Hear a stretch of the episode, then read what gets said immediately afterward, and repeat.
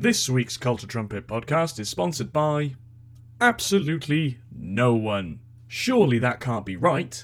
Well, announcer Dan, that is exactly correct. The boys are doing this for absolutely nothing. For free. Gratis. So if you are listening, please give us a like, give us a subscribe, give us a share, check out our Patreon if you fancy something like that.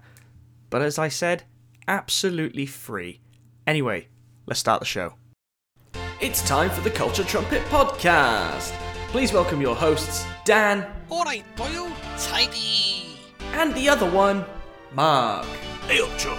Make us brew.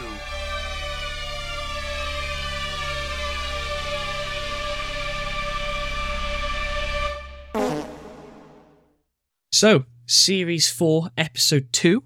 Uh, Yes. If you missed episode one, that was a recap of our Culture Trumpet 2022. Mm-hmm. Yeah, that seemed. I still think that's a silly way to start series four, but Mark does that, not me. Yeah, well, it was the first one of the year, was it not? So, Actually, yeah, you're right, it was. But it was a look back of the previous year, so for me, it should have been a finale, not a. a look back, a fresh start. Okay. Whatever you You're want it win. to be. You're not going to win this argument. No, I am not going to win that argument. You're correct because you're older and you're wiser, Wiser, and I'm reading that off the script. There we are. Moving on. I'm more belligerent, pedantic. Correct. I didn't think I could meet anybody more pedantic than myself, and then I met you. Well, there you go. You see, I'm happy to prove you wrong. Right then, so this week we are going to do this thing of trying not to go too topical because literally I just said the word this week and that might fill some people with hope slash dread that we're going to be weekly. We're not going to be weekly. We're still going to be intermittent. I thought you said still going to be intimate. Then I was like, "Whoa, what's this going on here?" But the whole keeping it topical thing is great, but also massively stressful because then there's a particular pressure to record it every so often, get it edited quickly, etc., etc. So I think as we sorry, just to interject and add to Mm. that, we've got to remember, as per our sponsor message at the beginning of the podcast, which at this point Mark still hasn't listened to, we do this for free. We're not sponsored, obviously, otherwise it might be a bit better than what we do. Um, Yeah. We fit it in around lives, other work, work for starters, other commitments that we have. Yep. Um, It's a bit of fun. I like talking to Mark about stuff that I enjoy, and there's obviously the mutual interest of what we talk about. That's the point. That's why we're doing it. exactly, exactly. So, um, yeah, we're not. We, we, we uh, it's kind of our new approach, which is not to c- focus too heavily on the uh, topical stuff and to go more with like a, a specific topic each episode, right? Having said that, what's the latest news? I love how we've completely broken our um, our mission statement straight away. One, one episode in, here we Yeah. go. But you know, no, Matt raises a really good point about you know it would be wrong for us not to sort of at least try and keep up some topicalness about it. So you, if you listen to Mm. it in the future, you'll go, oh, that was January 2023 or whatever. I don't know. Um, Yeah. Major news to hit this week that I noticed. Um, fans of Rick and Morty may have seen this as well. Mm. Justin Roiland, who I think is co-creator, maybe. Yes, yes. He's also yeah. a writer. He, he voices Rick. He voices Morty. He voices everybody else. Um, Mhm. has been sacked from Adult Swim. Well, they've parted ways. That's the that's the wording that's being used in the marketing spiel. yeah. Because he has been charged, yet to be convicted, but he's been charged with false imprisonment and battery. Yes. So Hang on a minute. Are you saying he's charged his battery? Oh dear, Mark. What a terrible, terrible joke. Um, Sorry. But yeah, so Rick and Morty has, been said to it's going to continue, but they'll be recasting Roiland's characters. Yep. And Which I is basically Rick and Morty. Well, yeah, but it also Mr. Meeseeks and a lot of everyone else. But my mm-hmm. point, the bit that I take away from this is right. They've made a stand. Clearly, Roiland's entangled in some real legal issues, and fair play for them to take a stand. However, Daniel Harmon doesn't have the cleanest of sheets, does he either? No, he got some criticism, didn't he? Was that from Community? Was that his? It was Sure. Community. He did. Hmm. He wasn't. Well, I don't know much about Community other than Chevy hmm. Chase was a bit Yeah. let's not use the here, words, but um, Harmon has come under stick Mm, with um, when the whole James Gunn thing blew up about um, his previous tweets and stuff. There was a Mm. certain skit that came out from Harmon, which was horrific. Uh, I'm not going to go into it, but if, if you want to Google it, Google it. But mm, there's certain things that I think Harmon has done and has said that could have got him sacked, but didn't. mm, mm. Um, but I guess there was no legal charges for it. It was just terrible, terrible taste. So maybe it's that. Um, but I did think it wasn't hypocritical. That's the wrong word to use. But I did feel it was a bit, huh, okay, bit, a bit of double standards. bit double standards. That's the right word. But granted, if he's, you know, if, if Roiland is convicted of this, then fair enough, sack him. Yeah, But you know, Yeah, and I think I wasn't expecting it necessarily just be, just because he is one of the co-creators and he voices most of the main characters, or certainly the lead characters and a lot of the other ones. right. Um, so I was actually impressed that um, But they took a stand. that they took that they did what they did that they actually properly just got rid of him um, because as the co-creator that that's obviously um, it's not like you're just getting rid of one of the actors right you're getting rid of the, one of the people who created the show and as a and, you know voice is a big writer, and the main voice there's royalties in, associated with stuff like this, and Sure, and Yeah. I'm yeah, I'm sure they I'm sure he will be compensated. But but the fact they just did that, I think, is actually quite impressive. In terms of revoicing or recasting, you go online and you will find every man and his dog can do Rick and Morty impressions. So I don't think they'll have too much trouble getting new voice actors to replace them. Um, but yeah, interesting eh, because they the network put in an order, I think, f- a couple of years ago for 70 episodes. something like that. I know they said it's going to run to series ten. Yeah. And and they're in, Six? I mean, they've, they've finished finished season six? six. and they are, I think, 20 or 30 episodes into that 70 episode order. So there's there's still plenty to go. So at least the show's still going. At least they're committing to the show, and you know, um, so that's good. That's good. Um, okay, so that's news. We've we've all there's also been some Oscar nominations have just been announced. Yep. However, I've not had a look at them all, and I can't be asked. What I am, Eh, There goes the am- idea of me pitching an Oscar special when it comes out, but no way am I going to sit When- down and watch all when- these films. oh yeah, afterwards we can dissect and debate that afterwards, absolutely. But at this stage, the, the only thing I'm glad to see is that everything everywhere all at once is getting lots of nominations. Rightfully so. Um, Although the one thing that I, the one I did see, which I don't think I'm getting the category correct, it might have been either cinematography or something. I don't know. hmm. Um, which uh, isn't nominated is Top Gun Maverick. They filmed with IMAXs in Yeah, in planes. Why and- has that and- not been? and neither is the Batman as well. That's not been nominated. Oh, move on, Mark. Move on. Any either. However, um, yeah, there's been some interesting omissions as well as inclusions, but um, but yeah, it, it, it's had uh, Michelle Yeoh has been nominated for Best Actress. Obviously, um, there's been Robert Cross. I can't find his fucking name now. See, we did our research, and you know, to be more concise, we researched this before we talked about it. We can edit this bit. Edit this bit. no edits. so there's um, Michelle Yeoh's been nominated for best actress, uh, best actress, obviously. Um, Ke Huy Quan has been nominated for best supporting actor. Good. Jamie Lee Curtis and Stephanie Hugh or Hugh, I'm not quite sure how you pronounce that name, have both been nominated for best supporting actress, which is interesting because that's two performances in the same film directly up against each other. That'll be interesting.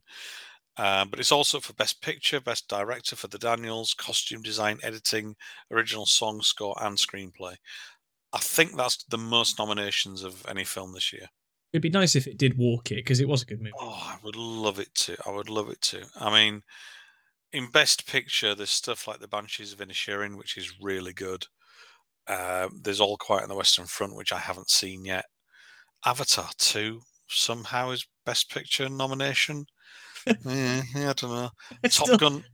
I still haven't seen it. And uh, we were, me neither, but I just don't.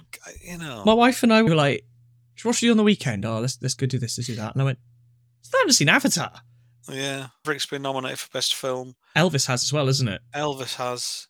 Uh-huh. So there's some interesting nominations. There's some interesting omissions. We'll see. I think afterwards, let, let's talk to do in detail after after this ceremony and everything, and then we can have a proper grumble. The thing is, though, Um, will there be an equivalent of the slap this year? Probably not. Probably not. No, I think everyone will be kept at arm's length, and they'll be Straight jacketed into their seats. basically, yep, yep. Yeah. no jokes will be allowed whatsoever. Will Will But, uh, Smith has a police car pull outside his house. you staying in, Mister Smith? Oh, yes, I am this year. Yeah, no, that'll be. Uh, we'll see. We'll see. So, our topic then, our actual topic this week. This is well, this is something we've had on the paper for well, digital paper because we do all the things by the cloud. We've had this listed for well, probably since we started actually, when we were coming up with ideas of shit to talk about. hmm Um, and we finally got around to it because we changed the format, so that's cool. Hooray!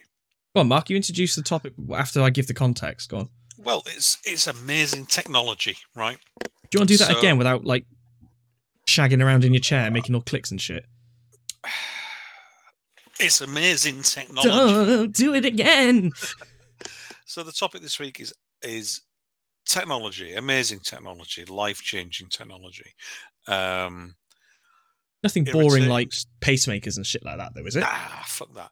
It's some, you know, from from like the just the stuff you couldn't live without. Maybe that, maybe literally pacemakers, um, to stuff that just gets on your tits constantly.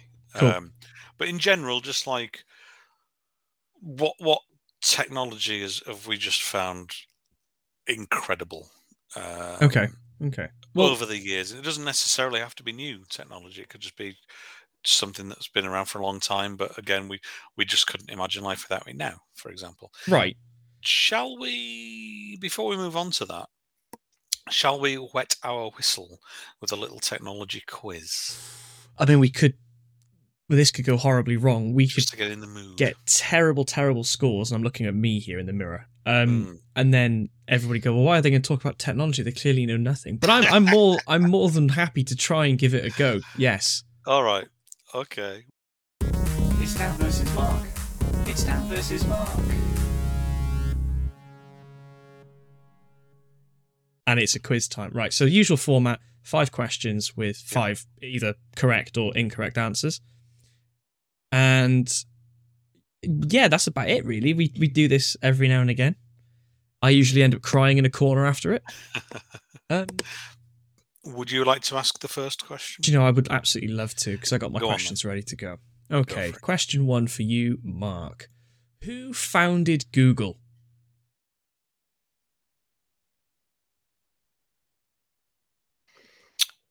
Am gonna I s- allowed to search for that on Bing? you, I, I thought you disconnected then. No, Um, Larry somebody and Sergey somebody. I mean, I didn't even know Larry and Sergey when researching this. Um, Is it so Larry Brin? No. Is it Sergey Brin? Yes. Go on. Is it Sergey Brin Yeah, it is. and Larry? I don't know.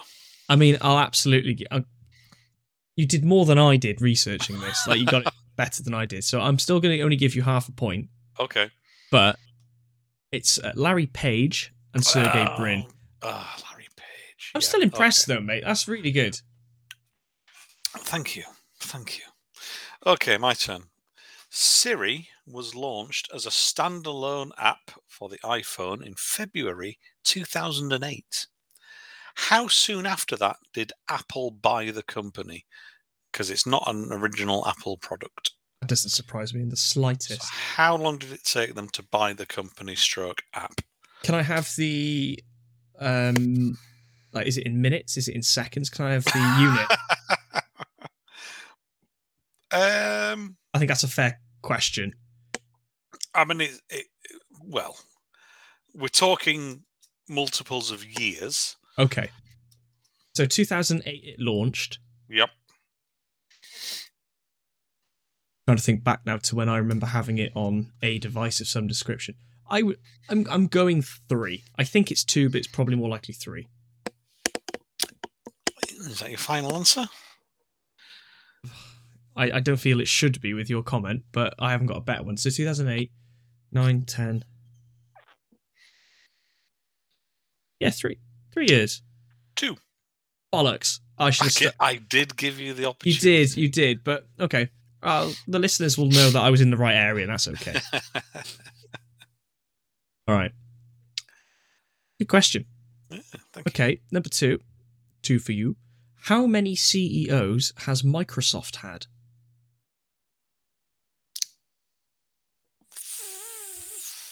Oh. Right.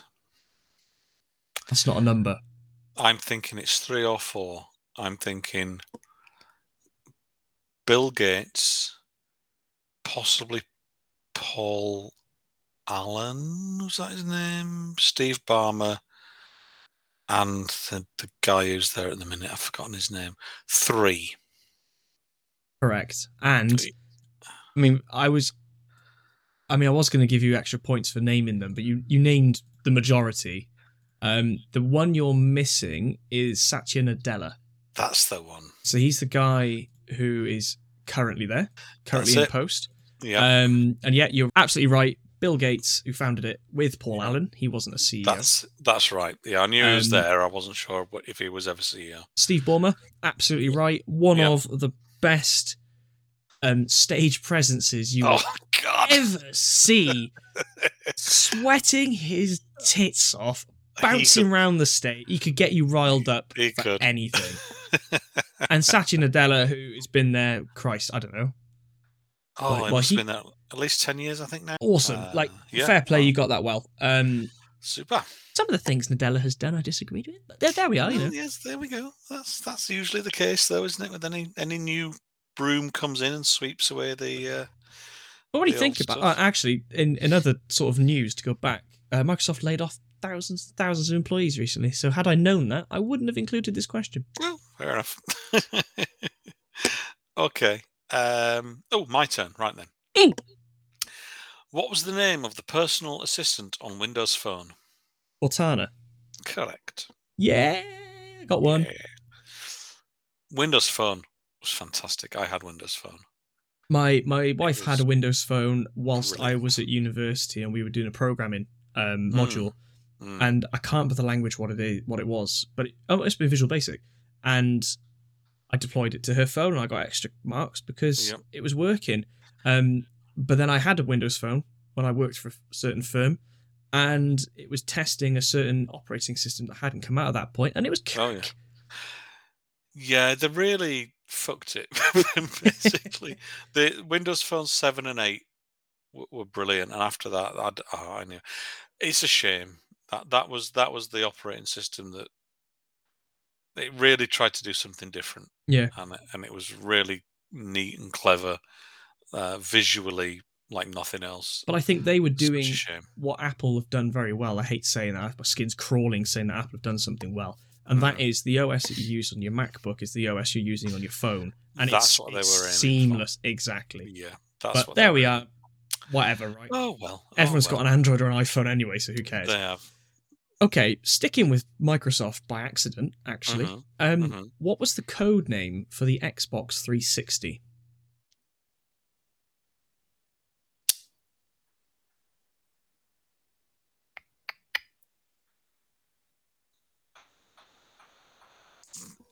Mm, Xenon. Correct. How'd you get? How'd you guess that? because I'm trying to remember what the other ones were. Scarlett was Was the Xbox Yeah. One? no, that was Xbox Series X. Was it? No, Xbox One X was Scarlett. Scorpio was Series X. That's the one I'm thinking of. Scorpio's the one that sticks in my head. Yeah, I'll just yeah that would and I've got a couple of books on. There's there's a couple of really good books. I'll actually I'll link them in the description of the episode about the creation of the Xbox and the X, I think Xbox 360, the history of them. Okay. Um, interviews with all the people involved, really interesting. And I'll also link. There's a fantastic series on the Xbox, the official Xbox YouTube channel from last year. Um, a, a full, I think, six part, maybe not six, but a multi part documentary series about the history of the Xbox. Had I known you knew this much about Xbox, I would not have included this question at all. Which I will also link to. That is genuinely a really interesting series. Again, very honest and open, even though it's Microsoft produced, very honest and open about the problems they had and, and internal fights, etc. Bringing bringing the original Xbox to market. Very anyway, good. Very good. Right, question three from for you from me. What does the word laser stand for? Oh, you bastard. I did include this in my quiz, but I read it. Oh, I don't remember reading the answer. Oh, I wish I had included it now because I could just read my answer. Yeah, that's a shame. Uh, not a clue. Light amplification by stimulated emission of radiation. Ooh, uh, no chance. So anyone who spells laser with a Z, Wrong. saying it's the American spelling, they're wrong because it's an abbreviation. anyway, your turn. Okay, we're moving to a competitor now, moving to Sony. Ugh. How many PlayStation 2s were sold as of July 2022? And I would like your answer to the closest million, please. Are we talking in millions? Are we talking triple figures? Yes. And it's to the nearest million. Yeah. Oh, 350 million. Or you're way off. I'm not even going to give you another chance. So obviously it was discontinued long before July 22. Yeah. But the figure, which was reported by Statista, Statistica, I can't remember what it was, um, it's 158 million. Oh, okay. So you know, you doubled it. Fair play. Although, well, PlayStation 2, actually, that was when Xbox One, the original Xbox came out. So that's like 20 years ago. Yeah. Oh, fair enough. Yeah, of course. Yeah, yeah. Okay. Okie dokie. Right then. Who invented the World Wide Web? Sir Tim Berners Lee. Oh, very good. Someone's Doing- been to uh, well this time. Software Engineering University. Don't know what laser is, but I know who invented the WWWs. What I like, sorry, while we're on that, because we'll come Mm. on to it of tech you just physically can't live without, and obviously the internet is one of them. yeah. And this is proper generalizing here, and I apologize in advance. If Mr. Lee, Sir Tim, wasn't British, Hmm. do you think it would have been free? Do you think it would have been sold for millions? I don't know. Let's pick a currency. I don't know, dollars maybe. Uh, Um, well, well, I don't think it's necessarily uh, about his nationality. It was where he worked. So the, he worked. Um, bear with me. We'll just cut this out because I look like a dick now. That's all right. No, no, no, no. It's, it's. It's Because I'm always curious. By in America, everyone wants to make a buck, right? Yeah. So he he worked at CERN, which is the central, which is the European Organization for Nuclear Research. Um, and I think CERN is the abbreviation of the French name for that. Um, so it wasn't that he was English. I think it's just the fact that he did it while he was working there, Right. and so it was then it was part of their thing, if you know what I mean Mhm. um, and as a as a European organisation, uh, it, it's it just became something that is then made available. It's not. It wasn't. He wasn't working. If he was working, at, if he was an English guy working at IBM and invented it there, might be a different story. May- because Maybe that's I- still what I'm. That's what I'm trying to get at. yeah, Um, but thank Christ it was at CERN.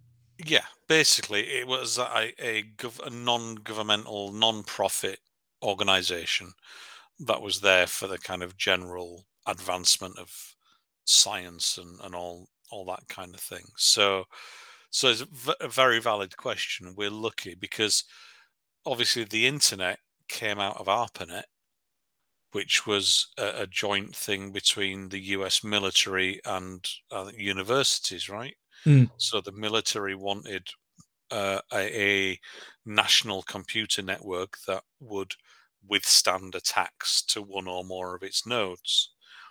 And if very, very potted history, but I think basically that they and got universities involved in helping them develop it. Hmm. So because it was partly a university thing as well, it was then used for education. It was then like an open platform essentially.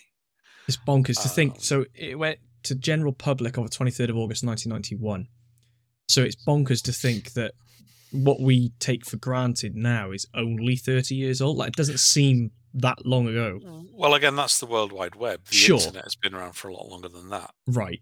That was the internet in its early form has been around since the 60s at least. So least. what was your question? Was it who invited the invented the It- World Wide Web or the internet? the World Wide Web. Oh, I'm glad I, I'm glad I listened to that properly at the time. Yeah. What a, what a clutch from me there. but yeah, so it's you're right. I think your your question in general terms is, is a valid one. It, it's we're very lucky that, and we'll get onto this, I'm sure, but we're very lucky that these these major parts of the internet, whether it's the infrastructure and standards as a whole that underlie the whole thing, or elements that sit on top of it, like the World Wide Web, were created by organizations that didn't have profit Mm, as their driver. They were created by people and organizations who were either completely scientifically minded and just like everything should be free for everyone, or at least they were looking at advancement for advancement's sake and for the better for for you know what can this do for people not Mm. just how much money can we make out of it Well, I always enjoy coming to one of your lectures, so thanks. thank you thanks for coming to my ted talk Cool. No, really fascinating. Um, I like doing quizzes and we talk about this stuff because yeah, you, Yeah. you tend to learn something. Because I'm not the brightest. You may have guessed that, but believe it or not we're still actually partway through the quiz we have more questions to go okay. So question five to bring your very valu- valuable, valiant effort to a close. Byte Dance or Byte Dance, depending where you live, is a Yep. Chinese internet technology company headquartered in Beijing. Yep. That is most famously. Can I interrupt you, or do you want me to just let you finish the question? I was halfway through my question. I'll let you finish. Go on. Byte Dance or Dance, depending on where you live, is a Chinese internet finish, technology. not start from scratch. Byte Dance or Dance, depending on where you live, is a Chinese internet technology company headquartered in Beijing that is most famously the owner of what mega popular software media platform? Oh, you finished. Uh, TikTok. Nah, you're wrong. It's Instagram. Yeah, of course it is. okay. That'll right teach then. you for interrupting me because I will drag it out as long as I possibly can. Uh, what does ADSL stand for? Oh, sh- something system. I think. I don't. I, do you know? I didn't do a networking degree. Uh, oh, is it asymmetric digital subscriber line? Almost. Asynchronous digital Oh, subscriber. I think you'll line. find the Wikipedia says asymmetric. Does it now? Yeah. I'm wrong regardless, it doesn't matter, but you should probably check your facts and listen to a reputable source like Wikipedia, Mark.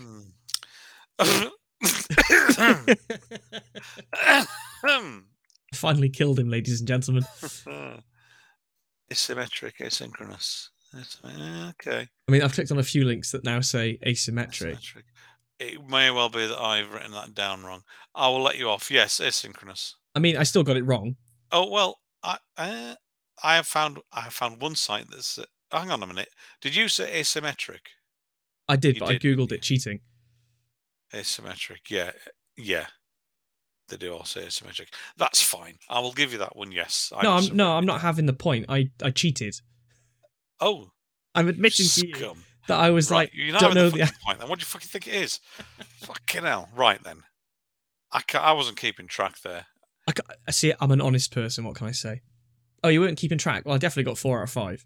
Um, so I was keeping track because Oh, I'm go a good then. host, and you got Hmm. three and a half out of the possible five. So good effort. Okay. What did you get? I probably got four. I probably got four. Pro- probably. Got read through the questions again. Siri, you didn't get that one. No, I got a year out. You got Cortana. Yep. You didn't get Laser. No. You got Tim Berners Lee. Yeah. You didn't get ADSL. Cool. I got two out of five. Yay! I win again. Right. At least I can count. There we are. It's time for topic or topics of the week. So, technology is the subject. Uh, we, I guess we've covered the internet a bit, right? I think it's safe to say we can't really live without that now. Yeah, and I I don't think we need to go into it any more than Mm. it's amazing. Even washing machines can connect to them these days to a degree, or at least uses a protocol that can. You know what I mean? Like it can. Yeah, bonkers. Yeah, Um, Absolutely. But obviously, what the internet has done has given a connectivity to things that were never were never connected in the first place. so- yeah. The first thing, I mean, it's quite down on our list of things that we were going to talk about. The Internet of Things. Yes. d- uh, discuss. I don't know. I don't use it personally in terms of like a smart. Like I, I'm a Samsung user. There's a Smart Things app. Um, was it the IFFT? But that sort of thing, building Hmm. routines via the internet, via smart devices. Yeah, I guess there's there's different things, isn't there? There's like your connected devices, like smart home, for example, where you can control lighting and heating and so on from an app. Um, that's that can be handy. Um, you know, I've got I can do my heating, so if I'm on the way home, I'm going to be home in half an hour, and I can put the heating on and and things Right. like that. So that is a convenience to you. hmm what again we sort of jumped the gun a bit but what smart devices have also enabled um uh, uh disabled people who can't get up to turn on a light but they they Mhm. have a voice they can use their voice to something so Yep. it's yep. convenient for lazy people like me and mark but it has been life changing to certain people which i think is Absolutely. awesome Yeah, yeah. Th- like the voice assistants, you're right. So things like now Siri and Google Assistant and and so on, where you can control your phone, your TV, computer, whatever, using voice. Um, so if you can't use your hands or you have restricted mobility, absolute life changer, Yeah. definitely. No, without a doubt. Yeah. Um, things like, I guess, again around the smart home so things like doorbells with the cameras built in for added security uh, that you can monitor when you're away from home um, Well, what we're doing here is we're, we're listing a bunch of things that we like connecting to the internet. So what we could Yeah. do is drill down into certain things that you've you've got there. So mm, let's let's start with um, you said assistants, voice Hmm. assistants. So mhm, the two big ones in the market are Siri for Apple devices, mhm. And you've got Google Assistant mobile phones in uh, Android. But the other Mm. one, which we don't really talk about, is I'm not going to say her name in case anybody's listening to Amanda. Amanda in our house sometimes. she's always listening. she is she is yeah um First of all, do you use any of them? not really Okay. not really um my kids both have the amazon product Okay. That's a good way Uh, of putting it. which they use, you know, for like bedtime stories and Nice. au- audiobooks and things like that. For So- stuff like that, it's Forgive me. So the Amazon product is the parent in this scenario you're talking yes, yeah, basically. Apologies. Um, but that's handy because it can be controlled by the app, right? So, whereas in, so I can turn it off remotely. That's- Sure. You can obviously put them to bed, do do the parenting job, and then, Mhm. like you say, put so, put this on as background noise potentially. And Yep. then once you know they're asleep but the story's still going, you can knock Yep. it off remotely without disturbing them. That's really, really good. Yeah, very handy. I, there's other people, obviously, if you have the app on your phone, the so on, you can tie it together. So, for example, you know a lot of people might have one in the kitchen, and they'll just add something to. They'll tell it to add something to a shopping list, and then the app on the phone, it will then appear on their shopping list in the app when Yeah. they go to the supermarket, right? Stuff like that is handy, I, I guess. You've got you've then also got the the assistants or the versions of them rather that come with screens. Mhm. So if you can look up a recipe and it'll play a YouTube video, for example, or you know stuff like that. So So I've had both the Echo Dot things mm, and I had an Amazon Show, which is one of the originals that you had on the screen. hmm Now I found that the the dots were fine. Um, Mm. Nine times out of ten, I hooked them up to a sound system so they could play, you know, music out on, a, on an actual sound system. oh rather yeah, than the, yeah, rather than the the, uh, the puck. Yep. Um, The Amazon Show I had, it was okay, but we never used it for the recipe side of things. It was more just Mm. timers because again, that was in the kitchen. hmm But what I did do straight away was turn the webcam bit off because I didn't. I wasn't making calls with it. I didn't need it to Mm. see me. yeah, Um, but it actually well, it didn't break, but it became pretty useless. It just was really slow. It freeze. So we've now gone fully Google. right, Um, I'm an Android user. Uh, My Mhm. wife isn't. She's an iPhone uh, user, Apple Watch. You know, she's in that ecosystem. mm, But we use Google to manage calendars, um, emails, all that sort of stuff. Google is our Mhm. infrastructure for, for business and stuff. mhm, Um, so when we bought this house, we um, did Google devices around the house. Mhm. The one thing that I use virtual assistants for the most is uh, routines right, which will sort of tie into the other smart devices. So if one of us is going out, it'll arm our um, uh, our alarm system and stuff like that. hmm Granted, you can just get out your phone and press do it. Um, but who doesn't want to, you know, speak to something? I don't know, like your freaking Tony Stark and it's Jarvis, and he goes, "Yes, okay, I'll do that." Um, it's pretty handy, but Do you think? Sorry to interrupt. That's do you think people just do it because of that? I think they Like, like, it as a gimmick. you- yeah, sure. You're like you, you can leave the house and press a couple of buttons and set the alarm, and people have done that for decades. Or or you you get your phone out of your pocket, you unlock it, you unlock the assistant and all that. You, do you know what I mean? And just for just for the thing of being able to do it by voice, Right, but the thing that you're missing there is if you do it right, okay. What you can also do with virtual assistants is you again, I said routines. You can sort of Hmm. chain a number of events. hmm Now, what if you for example, you had several different devices all using different apps. hmm You didn't set up Google Assistant, for example. Mm. Right, I want to turn all my lights off. Right, That's in Hive. I want to turn my heating on. That's in Bosch Easy Control. I want to um, set my alarm system to to lock. Well, that's Google Nest. That's three different um, user interactions. Yeah. Whereas a routine, press it once, do this, do this, do this. Right, have a good night. Mm. So I think gimmick, yeah, people like talking to stuff. Go, oh, look at me, I'm all clever. Um, but in reality, I think if you tie it to an assistant, it can do more with less user interaction, which I think is the bog standard thing that all of these companies are trying to get us to do. Is you interact once and it does as much as it possibly can for you. Yeah. So I guess then that the complication or the thing that that as a consumer you then have to be wary of is compatibility, right? Because like you said, you've got three or four different apps there. You've got different hardware manufacturers, different smart light bulbs, etc., etc. Now, I'm presuming that most of the big brands will work with all of the different assistants.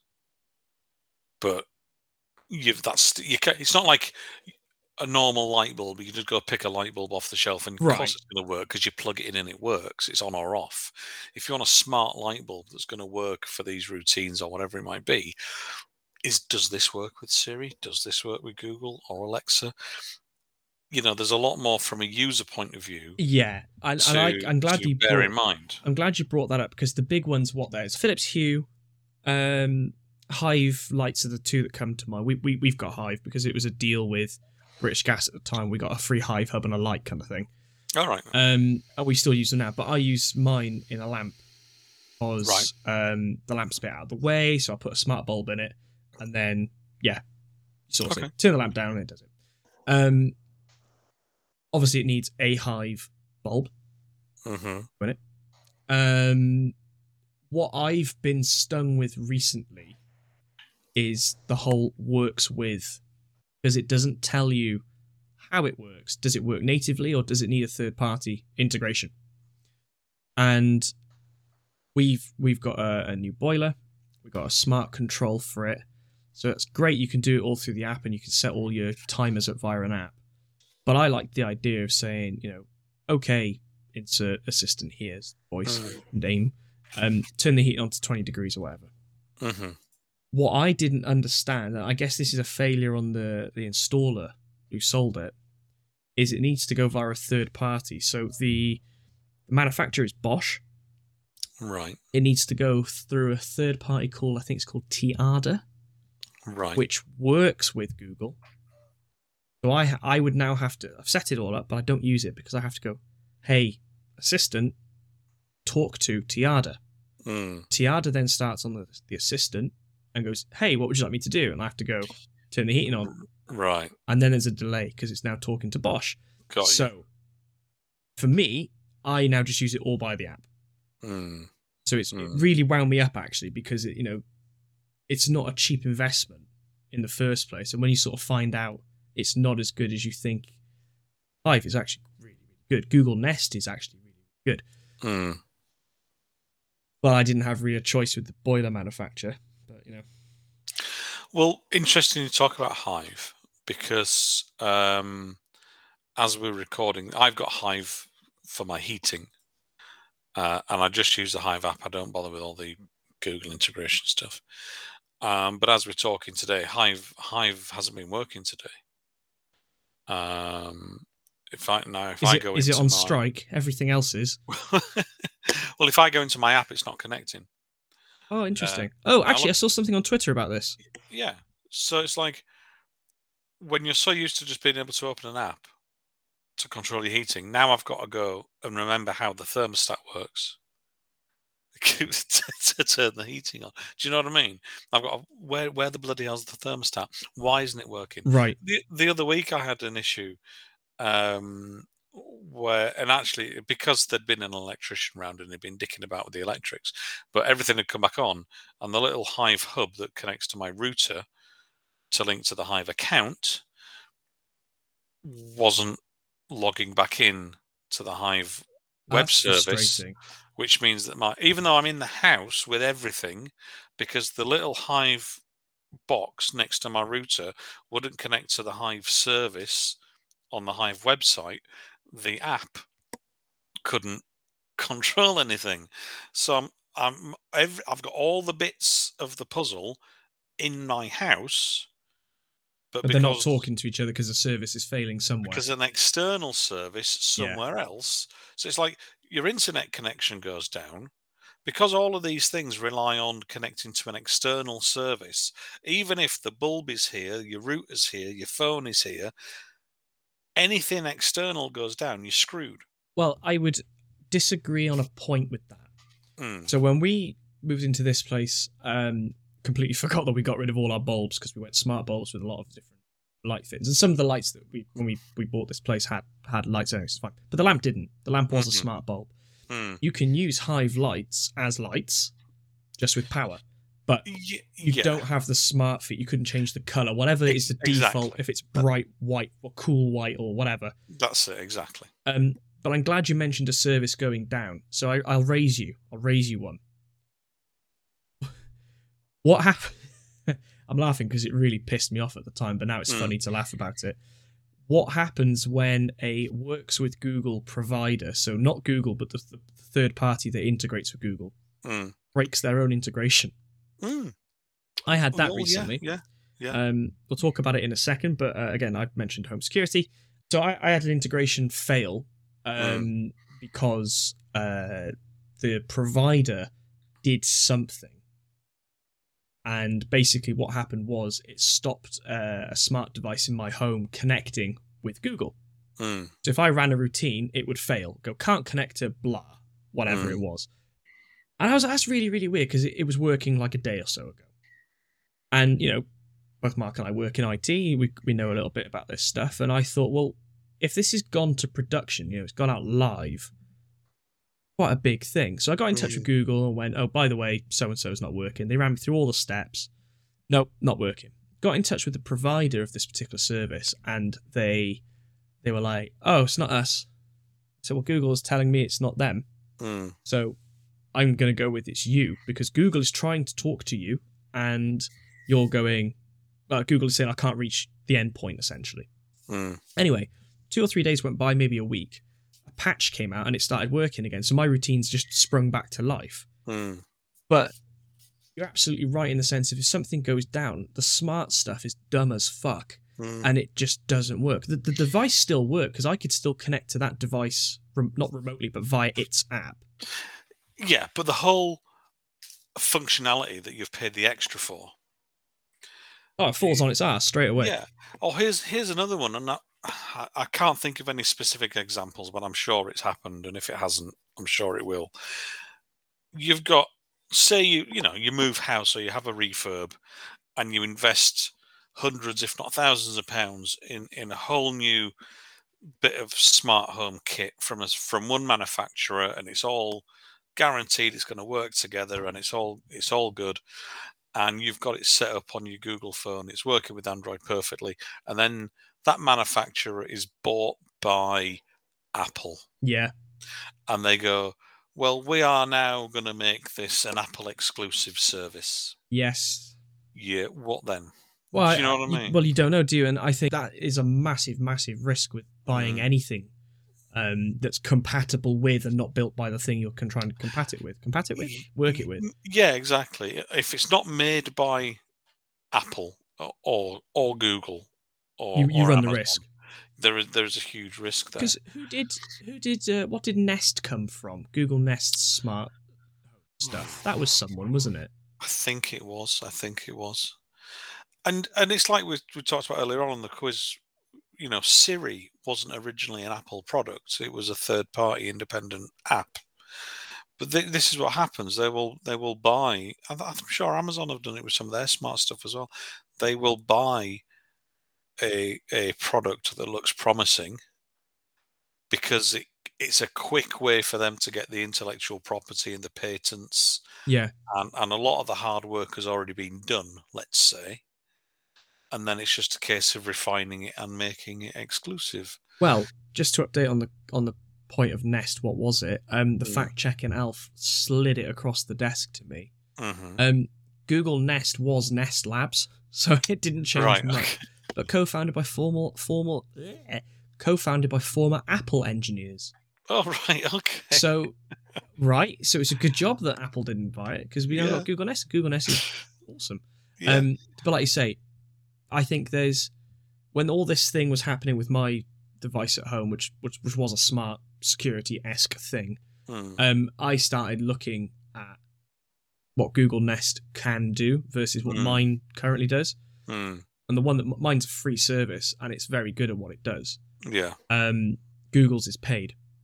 Hmm. That's why I'm like not doing that just yet, even yeah. though Google Nest is probably here to stay. So Uh, yeah, I, I think there's, there's obviously the, the big three are going to be around for a long, long time. But as you say, it's those ones where it's third party products that are badged with, you know, works with.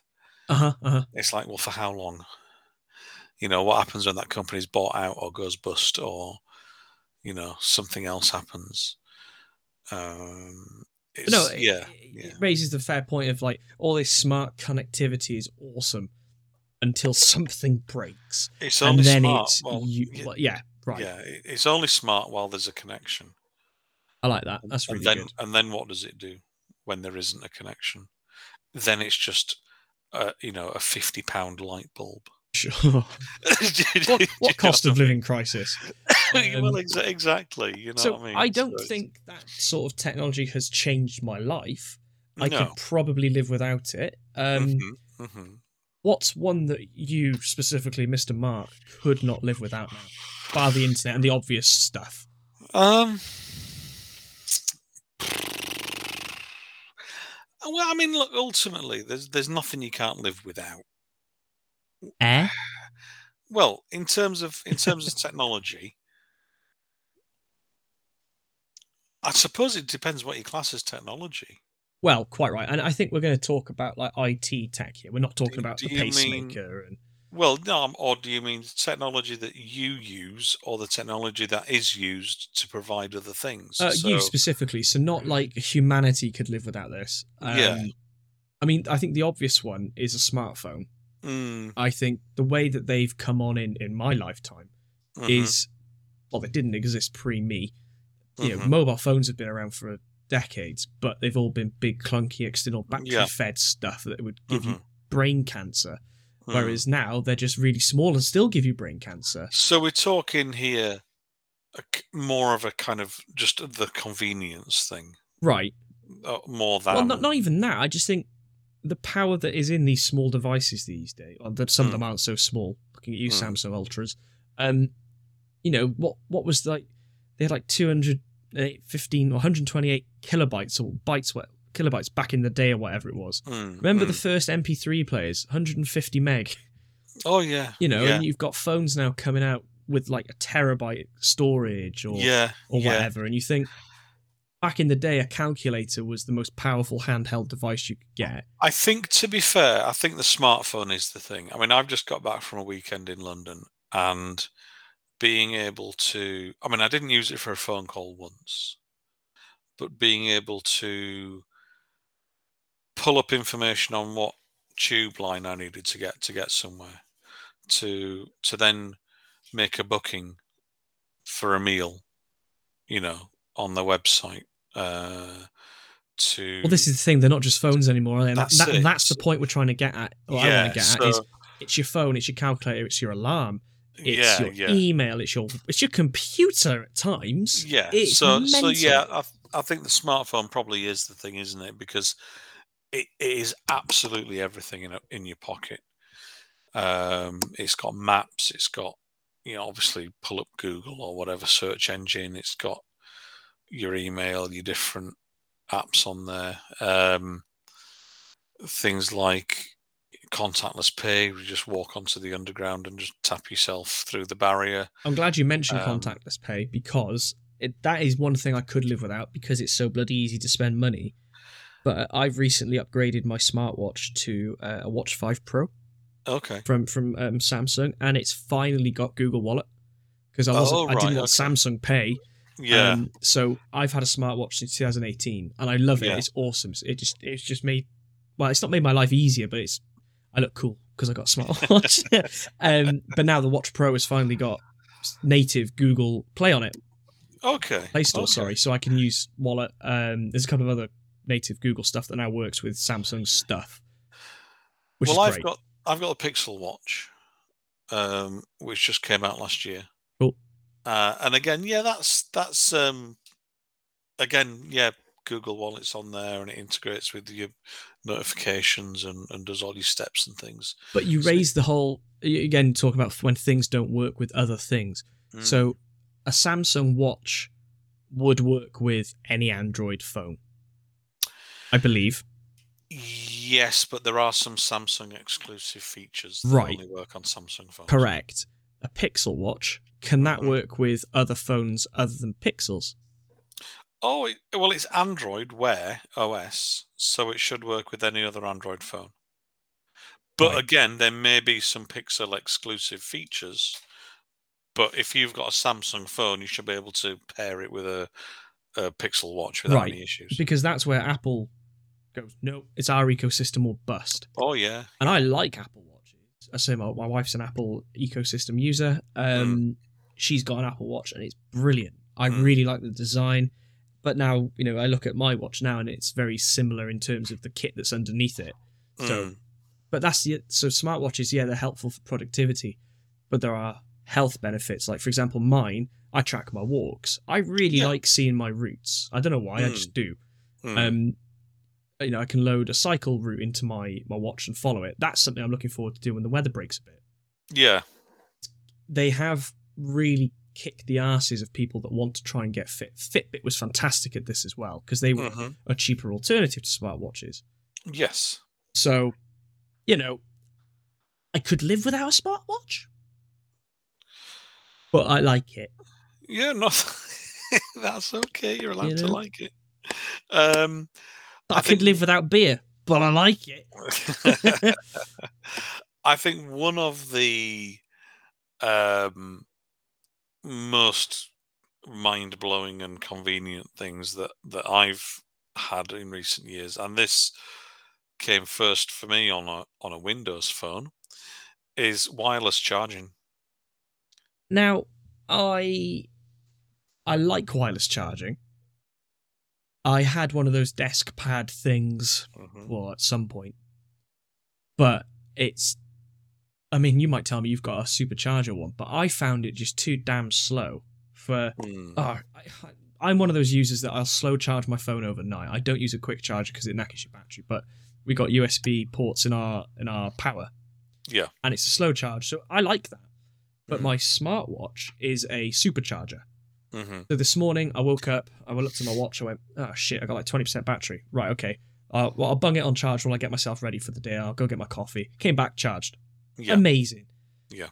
Wireless charging, I find it slow. Okay. Well, I've got fast wireless chargers.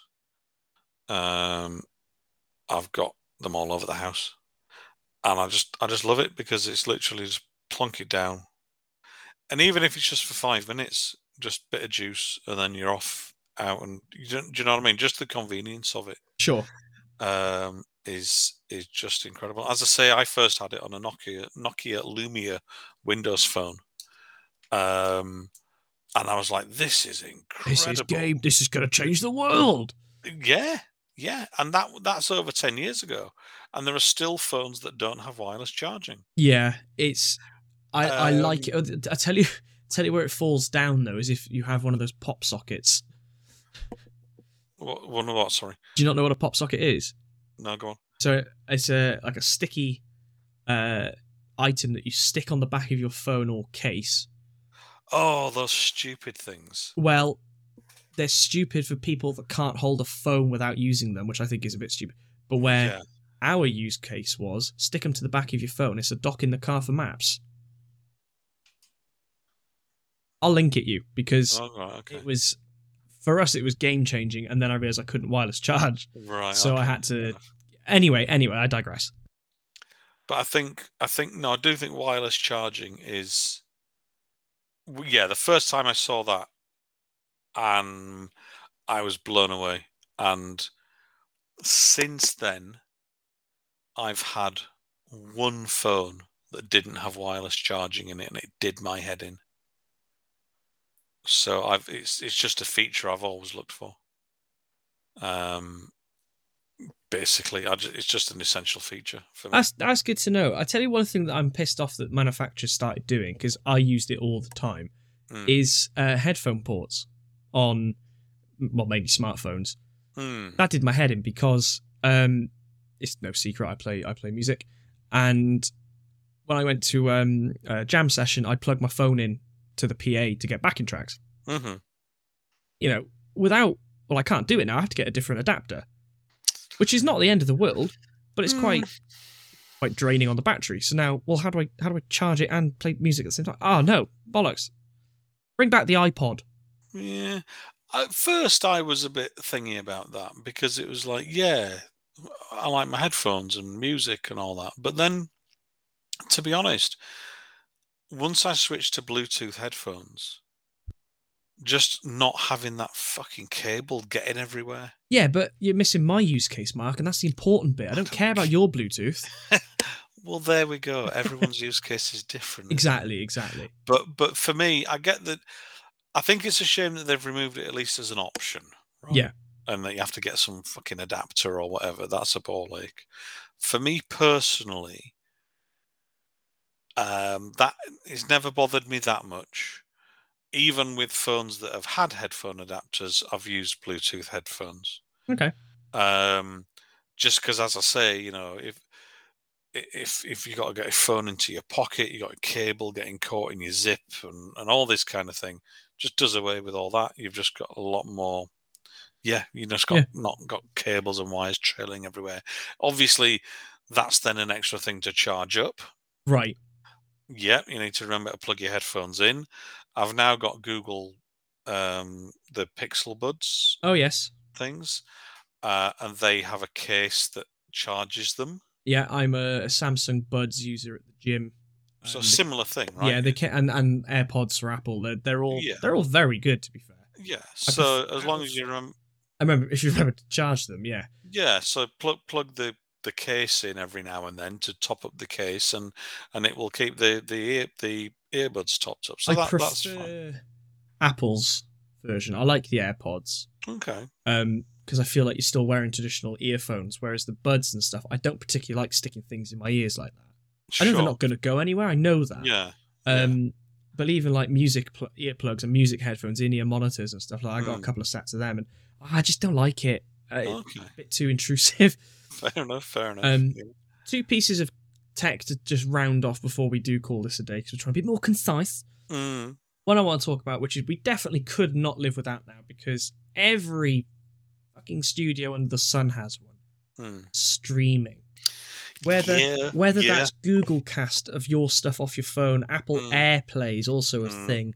Mm. Um, streaming in general is, well, it's killing physical media. We know that. We know it is.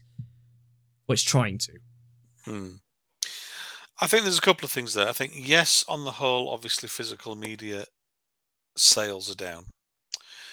Um, you can't argue with the convenience of streaming Until the Um, internet goes down. until the internet goes down, right? The downsides are obviously if it's a production, whether it's a film or TV show, by a particular streaming service, the chances of that getting a physical release are vanishingly small. Um, Disney still do it for their movies and Marvel and Star Wars and Fox movies. Um, Amazon are actually quite good at doing it for their TV shows. They're releasing, you know, like the Jack Reacher TV show. I've never noticed, to be honest. Yeah, they do. They do. Um, certainly in the states, they're releasing Reacher and Jack Ryan on on Blu-ray and on 4K. Both well, called. Jack. Yeah. Um, but certainly, you know, we, we did get some of the Netflix Marvel shows, not all of them. Where the irritation comes in is where it's a licensed show or movie where the rights change hands. So you'll find a movie on Netflix and you'll go, oh, I'll add that to my watch list. And then you go back a month later and it's gone but you can only now get it on Amazon for a fiver. You can't view it for free anywhere. No. And as you just said at the beginning, every bloody studio is doing it now. So you got Peacock, you got Paramount Plus, you've got Netflix, you've got Disney Plus. Disney. So it's like HBO Max. HBO Yanks. Max. Yeah, I mean, at the minute, luckily, most of the HBO stuff is still coming in through Sky, but But now TV, there's another one. Well, now, well, you know, I, I'd argue now was bought, uh, sorry, brought into the world out of a necessity for people who didn't want, well, weren't paying for Sky packages. yes, Um, I think from pers- I've used, I haven't used uh, Apple TV Plus as the other. one. I've Mm, not yeah, yeah. used um, Paramount Plus yet. I've not had a need, nor HBO Max. But I No. used to use now a little bit because used to used to get free, you know, try free for a month. And you go, yeah, Yeah. right then. Um, by far the worst streaming quality I ever had was through now. oh and everyone was like, "Oh, it's your internet." I was like, "Well, Netflix is crisp 1080. yes. Why is now TV pixelated and buffering all the time? What's the Yep. difference?" Yeah, and I I used it years and years ago for a, for a period, but whether it's any better now, I don't know. No, But I've just not had the need to use it again. no, And, know, no, there's no. Well, if you've got Sky, you don't need it. Well, it's all- obviously, you'd be an idiot to buy both now and Sky, Mark. but you know, it's it's just not a thing. I think if the only thing I miss about having a Sky package is the HBO shows and Sky or Sky Atlantic as it would be over here. Basically, yeah, yeah. But but again, that's a deal that Sky and HBO made that will run out at some point in the next few years, and so it'll then be a case of Where'd you go then to it? Yeah, yeah. Well, will, will they renew that deal and, and keep on Sky on Sky in the UK, Or will they go, no, we are now rolling HBO Max out around the world? It's leaving Sky. And I think what, because I think that brings a lot of viewers in for Sky. So from, from Sky's point of view, I think they will still want to do something to, to keep those viewers. So if HBO launches a UK HBO Max service, I have a feeling that Sky will include it in their packages. Because they're doing that with Netflix, but they don't have a deal per se with Netflix shows being shown on Sky channels. No, but but you could just link your subscription. Right. But they are doing it with Peacock. So you can, if as a Sky Forgot customer, about Peacock. So as a Sky customer, you can get not all of their stuff, but a lot of the Peacock stuff you can get just just as is as a Sky customer. If I think if you subscribe to Sky Movies, you can also get Paramount Plus. So I think there may be a case where even if HBO launches a separate standalone HBO Max service that anyone can get, I think Sky will have some kind of deal where you can get it for less, maybe, as a Sky customer, because it, it, it I think stuff like Game of Thrones and all those Yeah. things brought in so many customers for Sky. I don't think they would want to lose that. No, But- that's good. I, streaming's definitely something I couldn't I couldn't put down now. Um, no, uh, there's, but- there is a convenience factor. I mean, obviously, as I, as I said at the beginning, the, the physical sales are going down in, in terms of discs. But I do think what that has done, and again, this is something we have talked about in the past, is you've now got some of these independent labels really pushing the boat out when it comes to some premium releases of physical films. yeah, So while the numbers overall might be going down, I think the proportion of 4K deluxe collector's editions, it, I, I feel that that's doing really well. Companies like Arrow and Second Sight, etc. You got like 88 films are releasing, and Eureka are releasing so many like Hong Kong action movies. Uh, you got the horror films. So, you yeah, know what I mean? Yeah, yeah. There's these labels that are going, okay, you know, the big studios are just churning out their bog standard releases, but these are the things that will we're we're going to do some good work on some classic films that you can't get on streaming No, or or you'll never get all these extra features. That's one of the things as well, you know oh just just just pre- people like Netflix, like Disney, are brilliant at doing the like for the Marvel movies. they're not going to shag you, mate. Oh, I'm hoping, but they're really Oh, good. come at- here! What? No, I can't do it. I'm not doing the voice. They're really good at the, the, the you know the, get the assembled- documentaries. Right, they're very um, good at it until it's like half an hour, not an hour and a half, two hours. Like they used to be on DVDs. Well, they Disney never have been, but but yes, Some have. Some have. I've just I've just been looking at the the new Turbine Media German release of The Frighteners in 4K, and that includes the making of the Frighteners documentary that was created for the original special edition Laserdisc back in the 90s. That documentary is four and a half hours long, No, thank you. but. Maybe so. But that's the kind of stuff that you used to get. You know, you look at the Lord of the Rings documentaries, the Alien Yeah, yeah. anthology documentaries. That level just isn't there anymore. Now, Disney are doing some of it with the assembled stuff that released. You know, you can watch the Marvel stuff with the audio commentaries and things like that on. But Netflix aren't. And there's no excuse why they shouldn't. They're putting Netflix on their YouTube channel are putting on like behind the scenes documentaries on. or You, you wouldn't call them a documentary, but they're putting on behind the scenes features Yeah. and interviews for you know Glass Onion or whatever else might coming out.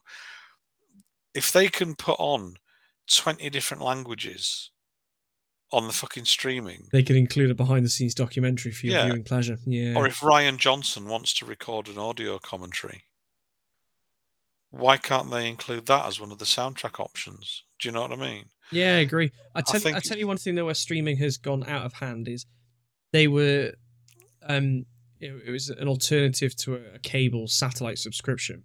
Hmm. Whereas now Mm. it's gone the complete. They, they've literally become what they d- they said they destroy, and I don't Well, like yeah. the fact that you know Disney's what fifty nine ninety nine British pounds a year. Hmm. Granted, to some people that's an extortionate amount. I, mean, I appreciate that. I actually think Disney are the the best value. Well, no, no, that that's not what I was going to get at. I was just Oh, thinking if you have Netflix, which is what five? No, what's the bo- bog standard Netflix these days? Six ninety nine a month. So, something like that, yeah. So you're looking at over seventy quid a year. Hmm. If then you add Disney onto it because you do have kids, yeah, um, that's over a hundred pound a year. Um, then you don't have Sky, but you have Now TV. Yeah. you know you're, you're easily clocking up 150 quid plus a year. Again, to some people, Mhm, that's a drop in mhm. the ocean. To some people, that's a massive amount of money, and oh yeah, you know yeah. we're not trying to say that's easy money for anyone. Mhm, Um, mhm. but you got to have to have a service for this, for that, for this, for that. King of the gas, king of the gas. It's really, really, Oh, yeah. really annoying me these days. I've got, I've got Netflix. Oh, Prime. We didn't even talk about Prime, but I've got Prime for the delivery side of it. Well, that's the, again that that's why it can be difficult to compare them. I think you're right about Netflix. That they start from fiver a month, which is ad supported. That's their latest option, I like that as a thing. I do. Yeah. and then they go. It goes up to sixteen ninety nine a month, which is the the Ultra HD. Okay. Now, if you're with, all right, so you've got some options. You've got some options. Um, Disney, it's a single price, and if your devices support 4K, you get 4K. Brilliant. So I think in overall value terms, that's prob- possibly the best one. With Prime, you're right. What makes it difficult to compare on Prime is you're paying not just for a streaming service, you're paying for the Delivery, music, delivery, cloud storage. music, cloud. So it's like when whether or not you use all of those things is one thing, but in terms of the amount of things you get for the money, that's good value. I, no, and I agree. I'm, I was just trying to make the point of every studio has a service these days, hmm and it just does my head in. That's all, and it's expensive. It all adds up Oh, very it quickly. It is because the whole point. You're right. The whole point originally was so you can get rid of Sky now because you can get out, you can get all your movies and everything on here. Yeah. Well, okay, but yeah, if each one, let's say the average price is is a tenner. Let's not because some are less. Let's say it's eight pound each, right? So that's Amazon, Disney, Netflix, Peacock, uh, Paramount. That's five. That's forty quid a month. Then you've got now because you got rid of Sky, but you will want to watch some of the Sky channel, so that's another tenner. That's fifty quid a month. um, there'll be some one-off sporting stuff. Maybe if you want to watch the the movies Or or the sports, Footy ball or whatever. football. So you'll you'll have like your Now TV sport package. BT Sports, don't forget that. Ex- some, some are exclusive to Prime There's or BT. There's another fiver. There's another tenner. You're paying. You're back. You've got rid of Sky to save yourself fifty pound a month. In fact, paying now sixty quid. paying, but now you're paying eighty quid. Yeah, yeah. Do you know what I mean? And it doesn't even take into account your broadband or your phone Ah. subscription. Yeah, yeah. it's So- mad. It is mad. It is mad. But- Um, I really like Netflix. uh, That's my no, bottom line. Fair enough. um, but one last thing to wrap up before we go. Um, Yes. it's it's I'm I'm a remember like 3D home cinema. Now I don't think that was brilliant, but one thing that they the internet well it's not the internet, but one thing that a certain company is flogging and still flogging, and I don't know why, Mm, is VR and metaverse stuff. mm, So I used to have an Oculus um, Quest. mhm. I actually got rid of it two, three weeks ago Right. because they emailed me saying that they are su- stop supporting. Um, oh, I can't remember what the email was. I think they stopped supporting the original Quest in maybe maybe it's January 24. But I Hmm. went shit, I don't use this thing, and if I still don't use it and I wait a little bit longer, it's Mm. it's going to be a very very expensive paperweight. Yeah. So I Yeah. traded it into CX, Sex, how Kex, however you want to pronounce it, and I got a good deal for it. hmm Prices have now plummeted. I'm quids in, but Mm, anybody else who mm. just has this thing because it was the thing to do at the time, it's oh, shit. But the whole metaverse thing, I think it's just another place for creeps to hang out. Mm. Uh, you know, it was Habbo, it was 4chan. You know, it's Second Life. Second Life. It, this is a thing that never took off. Right, exactly, and there's a reason behind it. It's and it, you know, it's fa- it's Facebook. Facebook bought Oculus. I had all these great plans of plugging my Oculus into my my computer, my gaming PC, and playing VR games. And then I realised you just look like a bit of a wanker, sat sat with a w- visor on, and I don't know. And I wear glasses, which doesn't help. So you're already wearing lenses on top of lenses in an enclosed space, and yeah, some of the games are fun, but they're trying to turn it into a social media, and I just think it's a dangerous, dangerous thing. Mm. Because you don't, you know, we don't spend enough time in the outside world as it is, and I'm not an outdoorsy person that per Mm. se, but I appreciate going out and seeing friends in a, in a in a different environment than on Facebook Messenger or WhatsApp or or whatever. But what I think is a dangerous thing now is kids are buying these units and sitting in these rather than going out. Or even playing on the Xbox is a bit more going on than sitting with a screen an inch away from your eyes. Yeah, yeah. I just isn't that that stuff has never been anything I've been interested in at all. It does surprise me because you could literally watch a movie that looks like an IMAX screen. In Mm, sounds a bit shit, mine, I suppose. Yeah, but I, it's just no. It's just never been, in, and I've never been into 3D stuff. Like still now, would you if you went to an IMAX, would you go IMAX 2D? Yeah, every Okay. time. Uh, absolutely every time. Can't stand 3D. Um, I'm three curious. three D. If you look at the history of 3D, it's it's always been a gimmick that's come in when studios have felt threatened. Um, in the 50s, Are you listening, James Cameron? Well, here we go. In the fifties, you had a lot of three D movies because TV was taking off. Um, just at the same time, they introduced widescreen as well. That was a big thing in the fifties. They introduced widescreen because TV was taking off and taking viewers away from cinemas. In the eighties, you had a lot of like you know three D horror movies and stuff because home video was coming in and keeping people out the cinema. Never thought of it like that, mate. Um, and then go back 10 or 12 years ago, your avatars and that huge big push for 3D. It was because streaming was coming in. People could get 4K, or at least back then, you know, at least Blu ray quality streaming or pirating easily and quickly from home. So again, it's a way of uh, giving them something they can't get at home. It's always been a gimmick. It's come in cycles. It's been a gimmick when studios have felt threatened. The, and now, what's the? I mean, Avatar Two is the first big 3D release in quite some time. All right, Marvel have put their stuff out in 3D, but it's felt half-hearted. It's not been like the main attraction, right? You don't get the 3D Blu-rays anymore. No, that's a good point. Um, the only reason Avatar's in 3D is because James Cameron wants it in 3D. Yeah. Basically, when we, it's as simple as that. It's it's just it, the studios have always used 3D at, uh, as you know to combat what they see as a threat at the time. Oh, no, it's good to know. it. Whereas now, because the studios have all got their own streaming services, home viewing isn't a threat anymore because they release them on at the same fucking day anyway.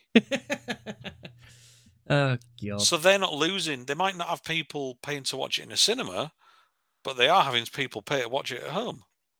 So now that that home viewing isn't threat anymore. It's simply another route to market for them. I wish I'd mentioned it now. But you've learned something. Thank you for coming to my TED talk. And, and to be honest, I think we should thank our listeners if they're still listening after this mammoth episode. I didn't think it would go on this long, but granted, there's a lot of tech that we've discussed. There's more that we could have talked about, but thankfully we didn't. Um, A- Android Auto. good for you. They stopped. They, they, they turned off that app, didn't they? I thought the app is no more. I know it works. I plug my phone into my car and it works. So, oh, I can't believe you threw a topic in as I was closing up. But I don't have. So I've got an old, an, well, not an old car, but it's an older car. Yeah. So I have a Bluetooth device that is powered by my cigarette lighter, which then is auxed into my car. So I got Bluetooth. All in the car. Yeah. yeah. Not got a screen, so my phone docks in a you know sat navy thing. hmm Now, years ago, there was an Android Auto app which you would turn on, and obviously you get a, a, a good UI that's good for driving. Oh, ah, right. You're talking about integrated, like say, uh, what's it, Apple CarPlay and Android Auto, so an integrated right. one. So there used to be a- an app. Ah, right. So there, there, yes, there was a there was like an Android driving mode app Exactly. for the phone. Yes, which I'm- would be uh, like so a I'm- simplified interface. I'm looking at the Google Play Store now. yeah, Apparently, it still exists. yeah. That that's like a simplified interface for your phone. What I'm talking about is Android Auto, where you where you either plug in or connect And that wirelessly to the car, awesome. And that's got a, your screen on your dashboard. Basically, then is your phone. Yeah. So you got Spotify, Google Maps. It pops up with notifications if you want. You can like do a use voice to reply to messages. Your phone book's on there. All of that stuff. It is pretty cool. But I thought the app was discontinued for some reason. But um, Ah, no, clearly, it's, it's a different there. app, different thing, different thing. Um, but that is that is just fantastic. That is fantastic. Again, the the car I've got at the minute is the first one I've had with Android Auto, and it's one hundred percent essential for the next car I get. Good for you. Well, as I said, thanks for it. listening to the Culture Trumpet podcast. I've been Dan. He's been Mark. Um, if there's any tech that you can't live without, or you disagree with anything we said, let us know. User engagement, or content, content, content. Um, and Not we- that we'll listen, but well, one of us might. Um, spoiler alert: it's not Mark. Um, and we'll be back at some point with either another topic or some other random crap that we fancy mm-hmm. talking about. yeah, yeah, we'll see. Yeah, 2023, Yeah. baby. Yeah. That was quite exciting for you. Cool. All right. Nice one, listeners.